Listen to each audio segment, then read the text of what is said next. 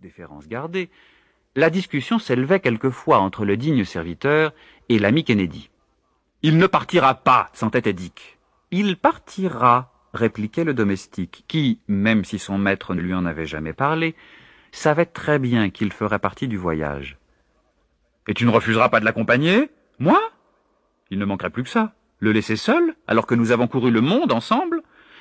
Cette discussion avait failli faire oublier au brave Joe qu'il était venu pour prévenir Dick Kennedy d'avoir à se préparer pour le pesage. Le pesage Comme les jockeys? Il paraît que c'est nécessaire pour la machine. Je n'irai pas. Vous dites ça parce qu'il n'est pas là. Mais quand il vous dira face à face, Dick, sauf votre respect, Dick, j'ai besoin de connaître exactement ton poids, vous irez. Je vous en réponds. Je n'irai pas. Ce fut juste à ce moment-là que le docteur entra. Dick, viens avec Joe.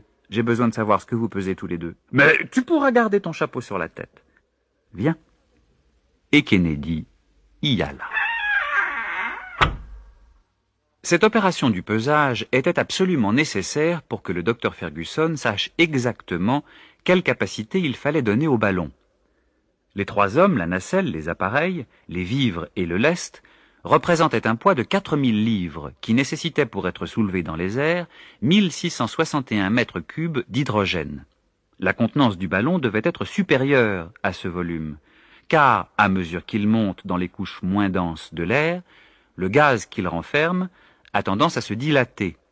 Pour que l'enveloppe, sous la pression du gaz, ne risque pas d'éclater, il faut généralement prévoir de ne la remplir qu'aux deux tiers.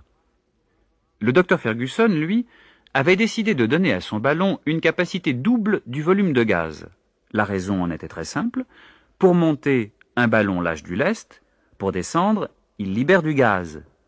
Et cette opération est tout à fait impossible au-dessus de l'Afrique, où il était exclu de pouvoir renouveler le stock. Alors, en grand secret, le docteur Ferguson avait mis au point un appareil qui, grâce à une réserve d'eau et à une pile Bunzen, lui permettait de chauffer le gaz ou de le refroidir, selon que l'on voulait monter ou descendre. Cela, avait-il expliqué à son ami Dick, nous permettra, sans perdre une parcelle de gaz, de nous élever pour franchir les obstacles et de monter chercher les vents qui nous conviendront. Les innovations du docteur Ferguson ne s'arrêtaient pas là. Pour se mettre à l'abri d'un déchirement de l'enveloppe du ballon, qui aurait irrémédiablement compromis l'expédition, il avait placé un deuxième ballon à l'intérieur du premier. En cas d'incident, cet ingénieux dispositif aurait permis aux voyageurs de se débarrasser de l'enveloppe hors d'usage et de poursuivre leur route en lâchant un peu de lest. Le 19 février, tout était prêt, et le docteur Ferguson, accompagné de son fidèle Joe, pouvait embarquer à bord du Resolute que le gouvernement avait mis à sa disposition pour le transport de l'aérostat. Dick Kennedy lui aussi était du voyage, non qu'il ait donné son accord pour une expédition aussi folle, mais parce qu'au dernier moment il espérait retenir son ami.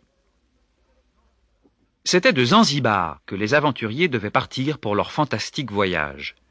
Le Resolute y arriva le 15 avril, après une traversée sans histoire, il ne restait plus qu'à gonfler le ballon.